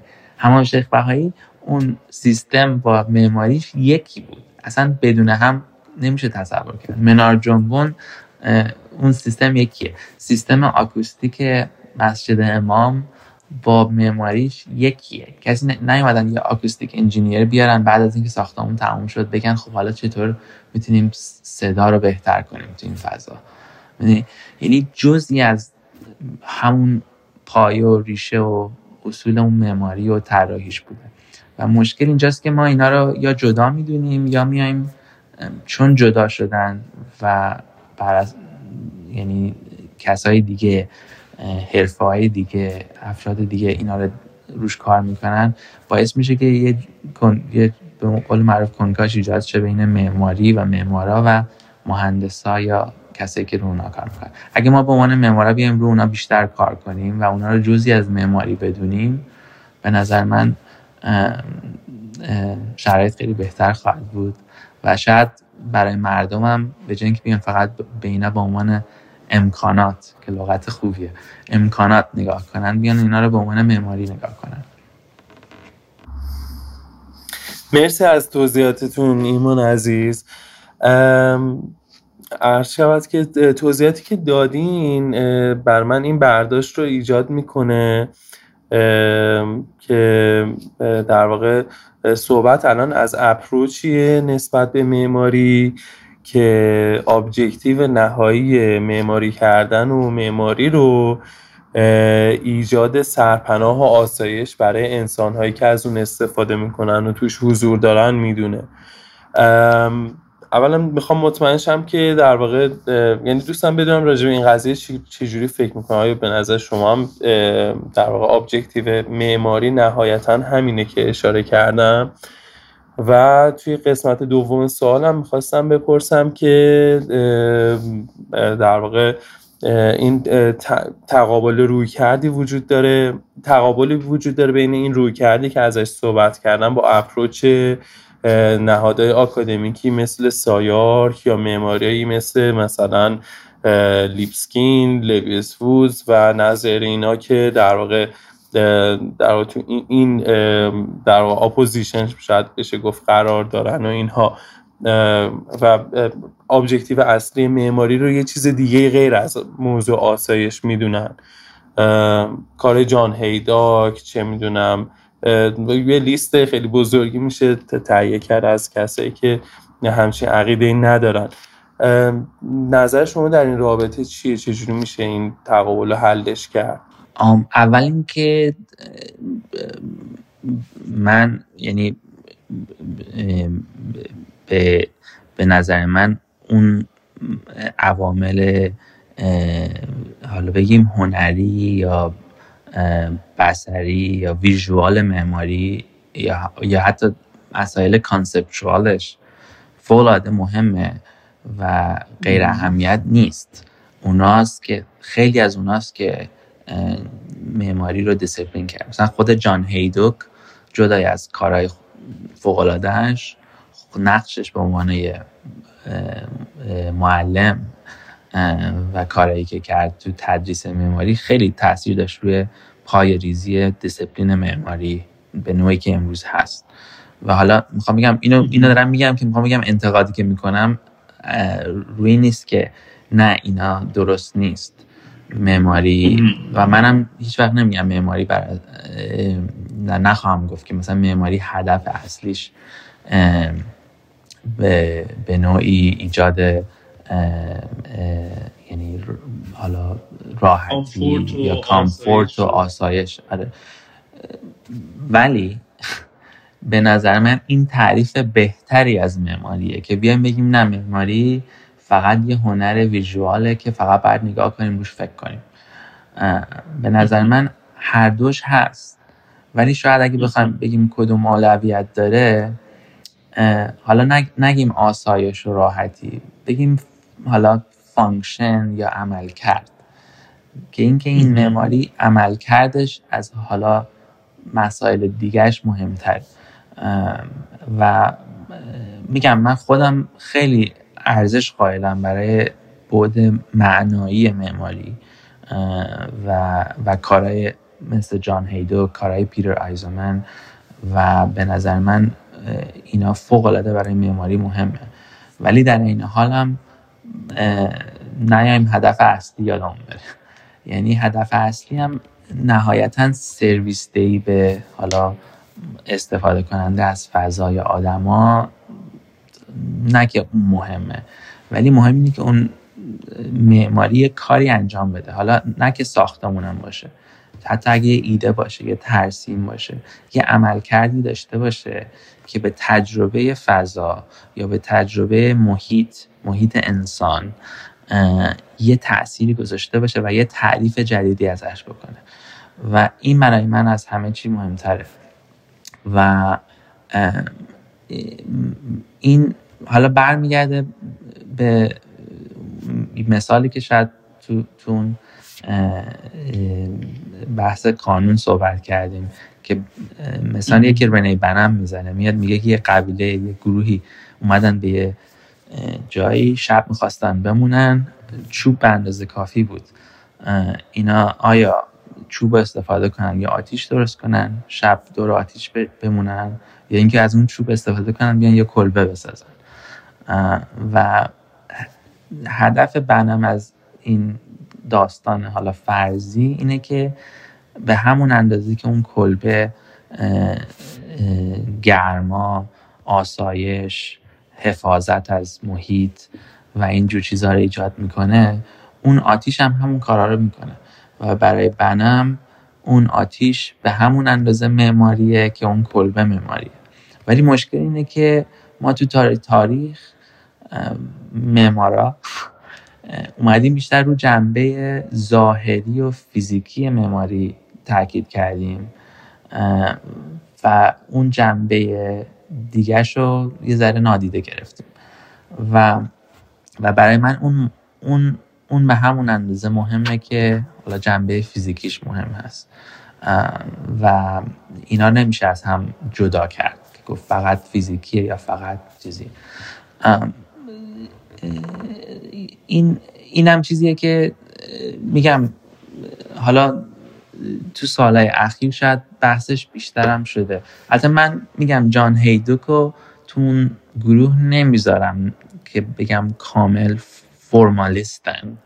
ولی خب درسته اینا اکثر معمارایی که ما در دوره معاصر داریم معماران فرمالیستن. یعنی نهایتا تعریفشون از معماری شکل و ایجاد شکل و اون دیزاین یعنی نهایتا اینه که کدوم دیزاین خوشگل تره قشنگ تره معماری مدرن اساسش رو فرم function right? اساس روی functionalism بود. ولی حتی اون معماران مدرن هم واقعا نیومدن رو function تاکید کنن. اون اومدن فقط به عنوان تکنولوژی و function رو به یه بهانه برای ایجاد فرمای جدید استفاده کردن. مثلا میس میس فن‌دروهه ساختمون Seagram Building ش وقتی میاد آی بیم استفاده می‌کنه خود اون آی بیم ساختمون نیست. میاد یکی میچسبونه به به ظاهر به نما که به نظر بیاد اون ستونه و, و استراکچره ولی واقعا نیست. بقیه هم همینطور. حالا مثلا لوکوبریزی شاید بگیم به نوعی استثناست. چون واقعا میاد فکر می‌کنه روی کارکرد فضا و استفادهش و, و حرکت بدن توی فضا. ولی خب اکثر معمارایی که ما از تو قرن بیستم و امروز داریم هیچ کدوم کمتر براشون مهمه. یه راه تشخیص اینه بیاد میگید اینا معماری که تولید می‌کنن و چطور ارائه می‌کنن. از چی استفاده می‌کنن برای ارائهش الان اگه نگاه اکثر معمارا تنها راه نشون دادن کارشون حالا کمتر مخصوصا الان که کمتر نقشه شده ترسیم و نقشه. بیشتر عکس و رندرینگه. خب وقتی عکس و رندرینگه این داره نشون میده که می‌خواد ما چی از اون بخونیم. یعنی فقط استفاده ویژوالش شده مهم شده. برای من این کمتر جذابیت داره و مهم اینه که اون چطور آیا مثلا این خونه جدید آپارتمان جدید مدرسه جدید شیوه زندگی شیوه تدریس و اون عملکرد استفادهش رو تغییر داده یا نه. نه اینکه آسایش ایجاد کنه مثلا کسی که زندگی می‌کنه راحت باشه. بعضی موقع یه سری چیزای سخت هم ایجاد می‌کنه. مثلا بهترین مثالش شاید بگم که راحت میشه روش فکر کرد توی چند قرن اخیر پناپتیکانه پناپتیکان جرمی بنتم که میاد یه حالا سیستم جدید تعریف می‌کنه از طریق معماری. جرمی بنتم فیلسوف بود اصلا معمار نبود. ولی میاد معماری استفاده می‌کنه به عنوان روش برای سیستم جدید مدیریتی سیستم جدید سرویلنس حالا چه می‌تونه زندان باشه چه بیمارستان باشه چه مدرسه باشه چه کارخونه باشه.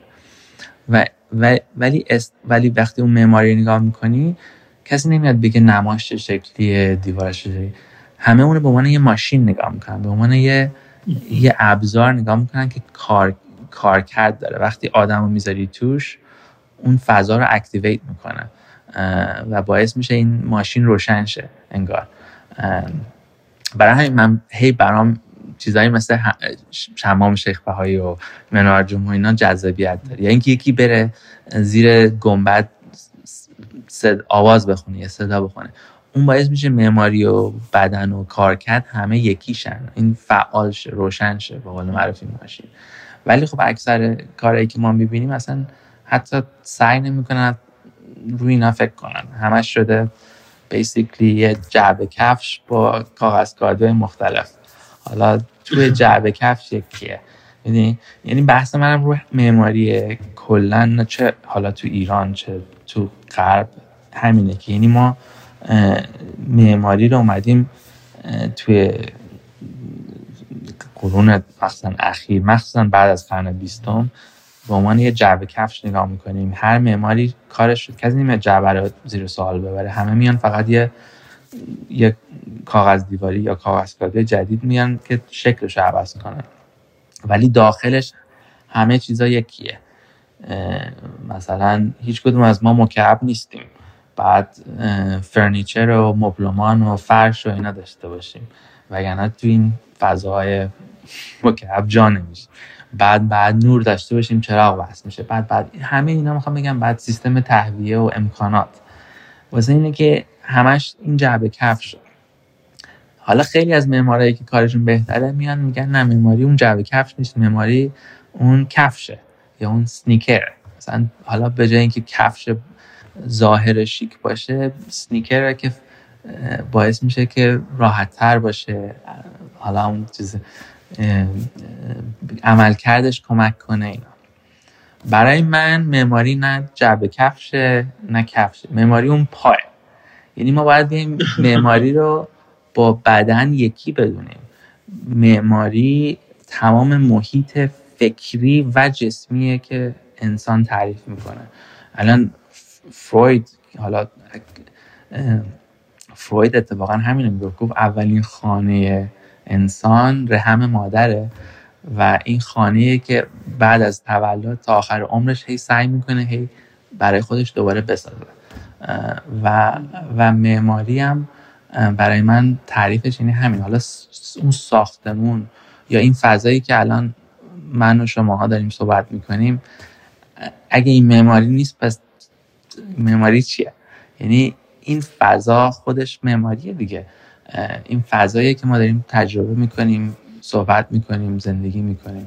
و اینکه ما بگیم فقط بگیم معماری اون ساختمونه اون جعبه کفشه هی بیایم شکلش خوشگل کنیم و اینا اصلا یعنی ما رو به جای نمی‌بره. برای منم خیلی جالب نیست. دیگه تا چه حد آدم می‌خواد. الان بحث parametric و parametricism خیلی چیز شده. ولی نهایتا اشکال جدید این movement یا این حرکت همینه که تاکیدش به جای اینکه بیاد اون روش و شیوه و عملکردش بذاره تاکیدش شده رو اون محصول و پرادکتی که ایجاد می‌کنه. حالا کدوم جالبتر و سکسیتر و خوشگلتر و این ماشه کارش کرد؟ یعنی دیگه حالا الانم با این ابزار دیگه میشه هر چیزی رو درست کرد. دیگه آدم تا چقدر چیزهای خوشگلتر نگاه کنه؟ دیگه آخرش چی؟ می‌دونی کسی که کتاب می نمیاد وقتشو بذاره جلد کتابشو طراحی کنه و رنگ کنه و مهم میشه معنا اون متن. چیز ما هم به عنوان معمارا به نظر من یکم باید روی اون متن و ایده که رو کاغذ میاریم بیشتر فکر کنیم تا تا جلد و کاغذ کادوش مرسی باز از صحبتی که کردین. نیمان جا محصا عذرخواهی می‌کنم. یه چیزی به ذهن من رسید. من اینو بگم بعد دیگه کمتر مزم باشیم و رپ کنیم بحث و اینا رو. نظرتون راجع به این ایده ای که الان میگم چیه که وقتی مثلا میگیم معماری در واقع این شاعبه به وجود میاد که مثلا با یک چیز واحد طرف هستیم. من این روزه داره یعنی برای اینکه بخوام واضح تر بگم این روزه داره این بیشتر توی ذهنم قوت می‌گیره که معماری مجموع یعنی تعریف واحدی نمی‌تونه داشته باشه و مجموعی از کلی ساب دیویژن های مختلف مجموعی از کلی اپروچ های مختلف مجموعی از تخصص های مختلف. و ما اومدیم مثلا یک سری تخصص های مختلفی و همه رو زیر یه چتر در واقع لغت به اسم معماری آوردیم.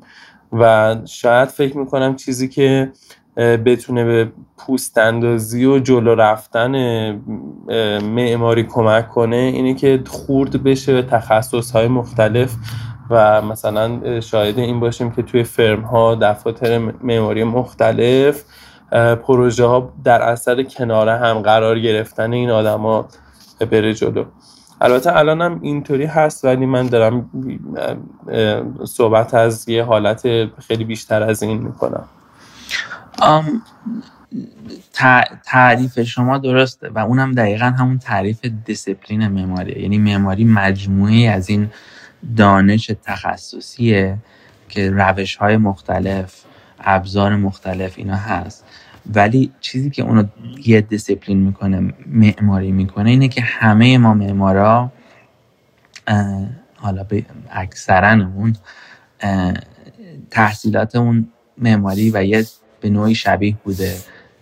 روش کارمون پایش مثلا ترسیمه. این ترسیم ها یه سری حالا چه تو ایران بخونیم چه تو چین چه تو آمریکا همه یاد می‌گیریم پلان و section و elevation انجام بدیم. همه پرسپکتیو یاد می‌گیریم. شیوه و روش و تکنیکایی که استفاده می‌کنیم. یکی ابزاری که استفاده می‌کنیم یکی همه یا آروکدیم یا راینویم یا مایاییم یا 3D مکسیم خب اینا همه ما رو اینا همه رو ما با هم مشترک داریم. و فضایی که تو این کار می‌کنیم هم یکیه. حالا ممکنه جغرافیایی فرق کنه ولی همه حیطه کاریمون یا دانشگاه یا محیط ساخت و ساز که دفاتر معماریه. و اینا شیوه کاریشون اینا همه یکیه. یه, یه دانشی که کودیفای شده قانونمند شده. و این این چیز خوبیه به نفع معماریه. چون باعث میشه که ما بتونیم بر اساس اون تبادل نظر کنیم. باعث میشه که بتونیم پروژه ها رو مقایسه کنیم ببینیم چه چیز جدیده چه چیز جدید نیست. یاد بگیریم از کار هم. باعث میشه بتونیم کار هم اصلا بفهمیم. و اگه ما بخوایم مثلا مثل اینه که من داشتم امروز روش فکر می‌کردم که مثلا بازی فوتبال اگه هدف رسوندن تو به دروازه باشه یکی میاد میگه خب من یه تفنگ توپ به تفنگ طراحی کردم بهتر سریعتر دقیقتر شلیک می‌کنه. بیاید یکی از بازیکنان رو اینو بده بهش. ولی هیچ کی نمیاد بگه این این میگن قبول نیست. چون تو داری بازی نمی‌کنی. یعنی درسته هدف رو بهتر می‌رسی بهتر میشه دقیقتر میشه راحتتر گل می‌زنی. ولی فوتبال بازی نمی‌کنی. قانون بازی رو داری میشکنی. و این این به نفع هیچکی نیست. آره اگه یکی می‌خواد اون کار کنه برو بازی جدید خودت اختراع کن. ولی خب به نفع به نفع بقیه نیست به نفع بازی نیست و این ارز به چیزی به فوتبال اضافه نمی‌کنه. و برای معماری هم همینه. اگه بخوایم خیلی خارج شیم از این دیسپلین چه تو کارمون چه تو روش کارمون چه تو محصولش. این باعث میشه که به نوعی زیادی دور شیم و نفعش ممکنه نفع فردی باشه نفع برای client باشه. ولی خب برای معماری شاید هیچ نفعی نداشته باشه.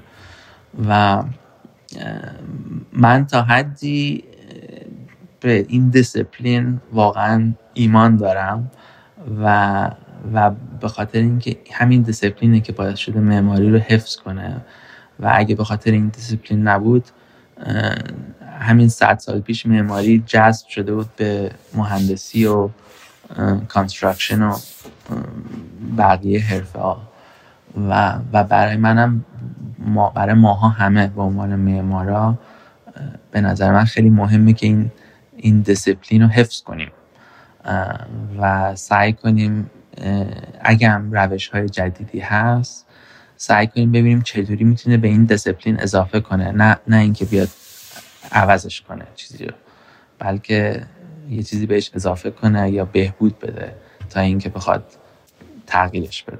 مثلا من یکی از اشکالات زیادی که دارم به مثلا همین visualization و rendering ه که تو مغزم نمی‌تونم درک کنم که این چه چیزی داره به مموری اضافه می‌کنه؟ آیا این جایگزین عکاسیه؟ آیا جایگزین پرسپکتیوه؟ آیا جایگزین ترسیمه؟ و ما به عنوان معمارا هنوز نتونستیم تشخیص بدیم. جایگزین پینتینگه.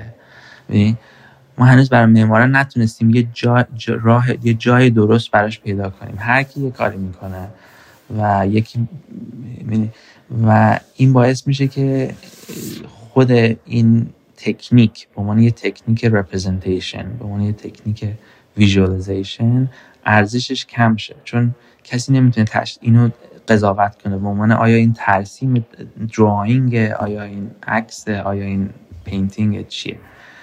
و این ابزارم همینه دیگه. بحث ابزارم همین الان Grasshopper یا parametricism و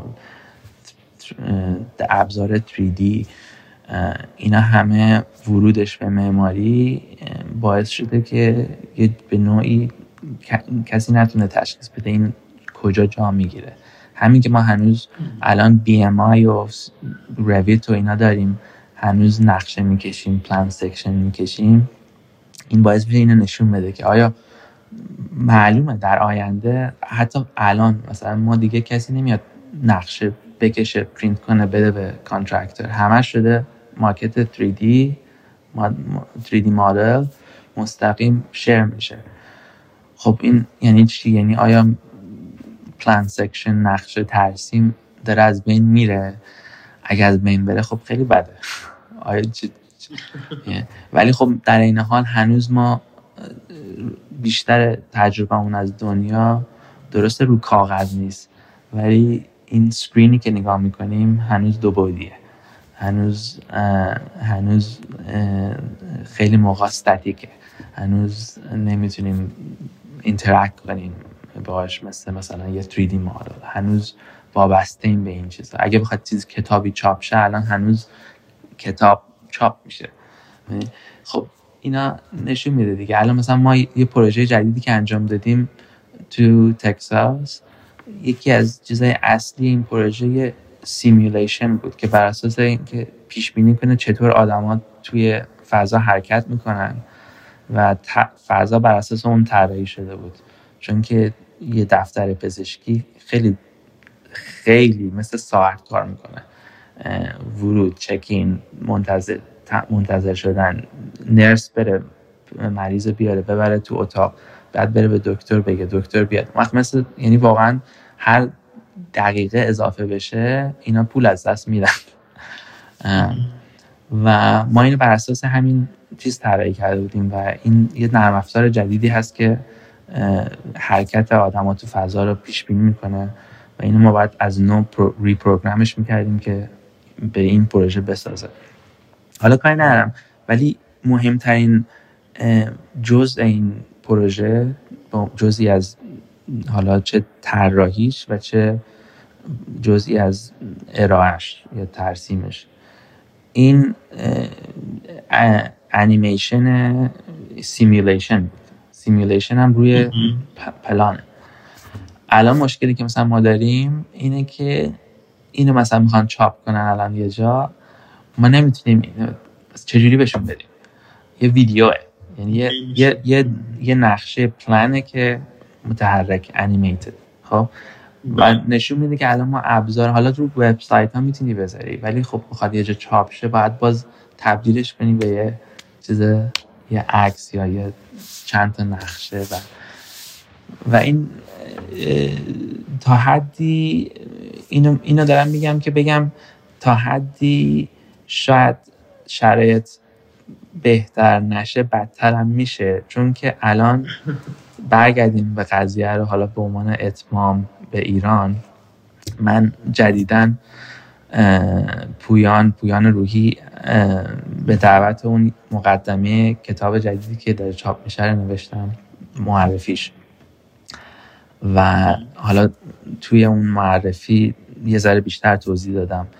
ولی این تکنولوژی اینترنت و اینستاگرام و اینا هم خب مزایا داره باعث شده که مردم به هم فصل مرزهای جغرافیایی فاصله ها از بین بره. ولی خب یه سری مذرات زیادی هم داره برای معماری که باعث شده معماری به عنوان یه محصول ویژوالی کوچیکه روی صفحه کوچیکی که فقط تو چند ثانیه بعد یکی نگاش کنه. یعنی کسی دیگه اصلا فرصت نمی‌کنه یه چیزی با دقت نگاه کنه. یا دیتیل های نقشه ها یا عکس ها باعث شده ارزشش از دست بده. و اگه تو دو ثانیه تاثیر بذاره لایک بگیره خوبه. اگه نه میره بیرون. و این شده معیار موفقیت معماری یا معماران. و این این اینا چیزایی که یه ذره به نوعی شاید خوب نباشه. حالا قبلا اینا چاپ می‌شد تو مجلات. یه کسی مجله رو می‌خرید. یه ساعت وقت داشت با یه مجله. اگه هم دوست نداشت خیلی چیزا رو مجبور هی وقت بذاره نگاه کنه بخونه. کار دیگه ای نداشت بکنه. بعدم پول داده بود بعد نگاش می‌کرد. می‌دونی یه سری برمیگرد به همون تکنو ساینس یه سری این این کلا این سیستم تولید و مصرف معماری وابسته است به این سیستم تولید و مصرف و تکنولوژی و فرهنگ و اینایی که هست. و الان هم یه ذره شرایط به نوعی خوب نیست. و اهمیت ایجاد می‌کنه اینکه ما معمارا یه سری ابزار شبکه های اجتماعی روش های جدید برای ارائه و پخش و تر به پخش کردن کارامون پیدا بکنیم. خیلی ممنون.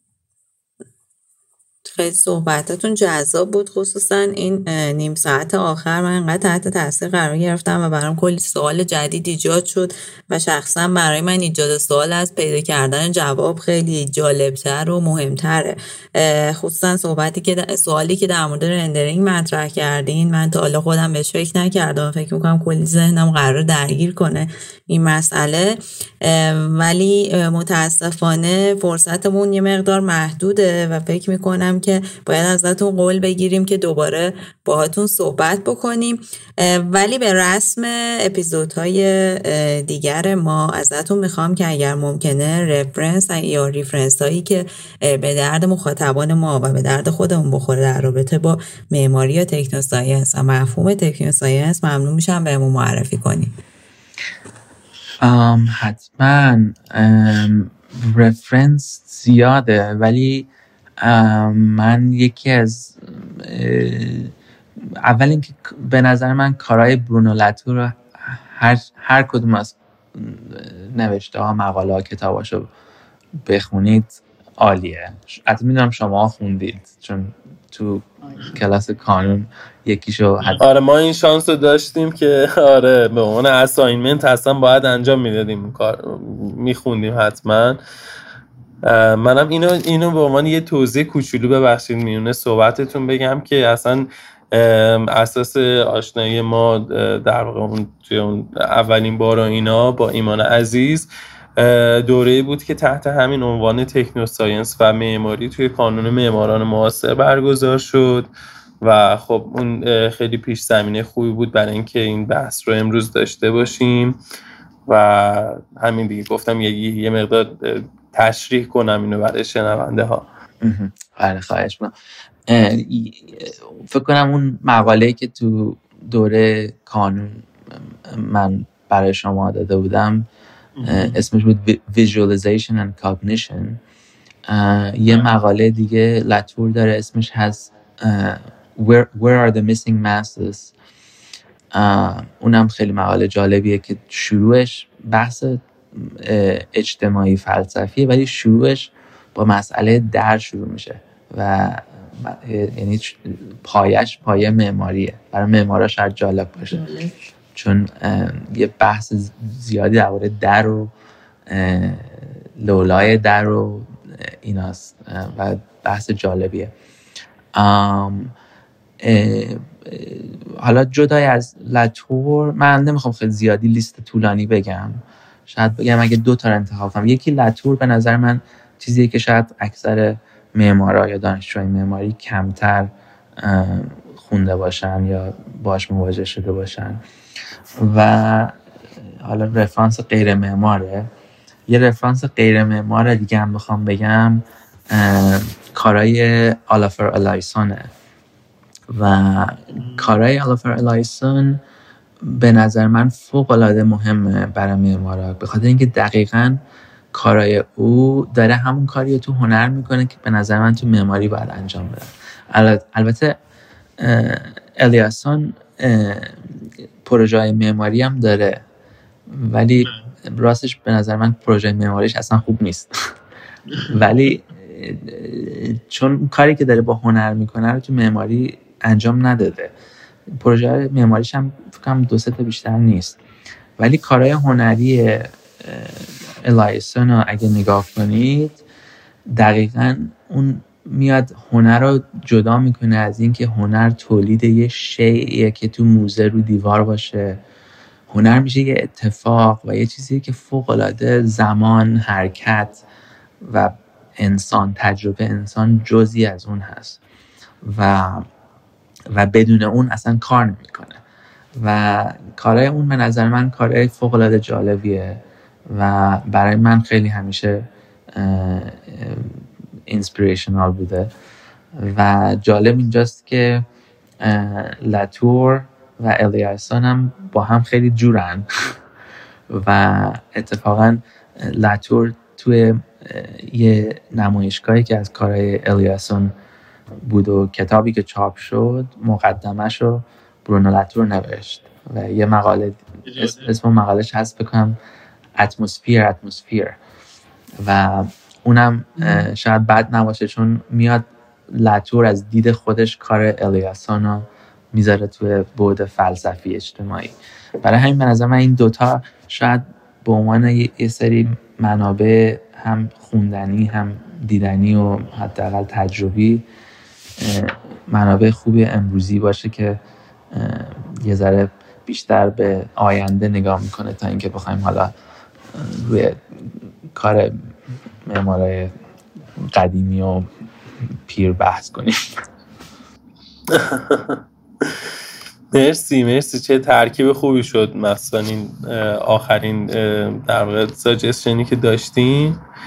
من به نوبه خودم خیلی خیلی تشکر می‌کنم. بر ما بسیار بسیار مفید بود همونطور که پیش بینی می‌شد این گفتگو و خیلی ممنون بازم از اینکه وقتتون رو در اختیار قرار دادیم و البته دانشتون رو. فقط تشکر کنم از از دعوتتون و منم خیلی لذت بردم از این گفتگو و امیدوارم گفتگوهای بیشتر داشته باشیم.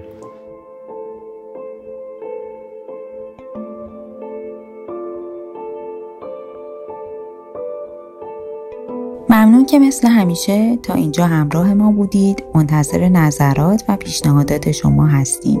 خوب و خوش و خورم باشید.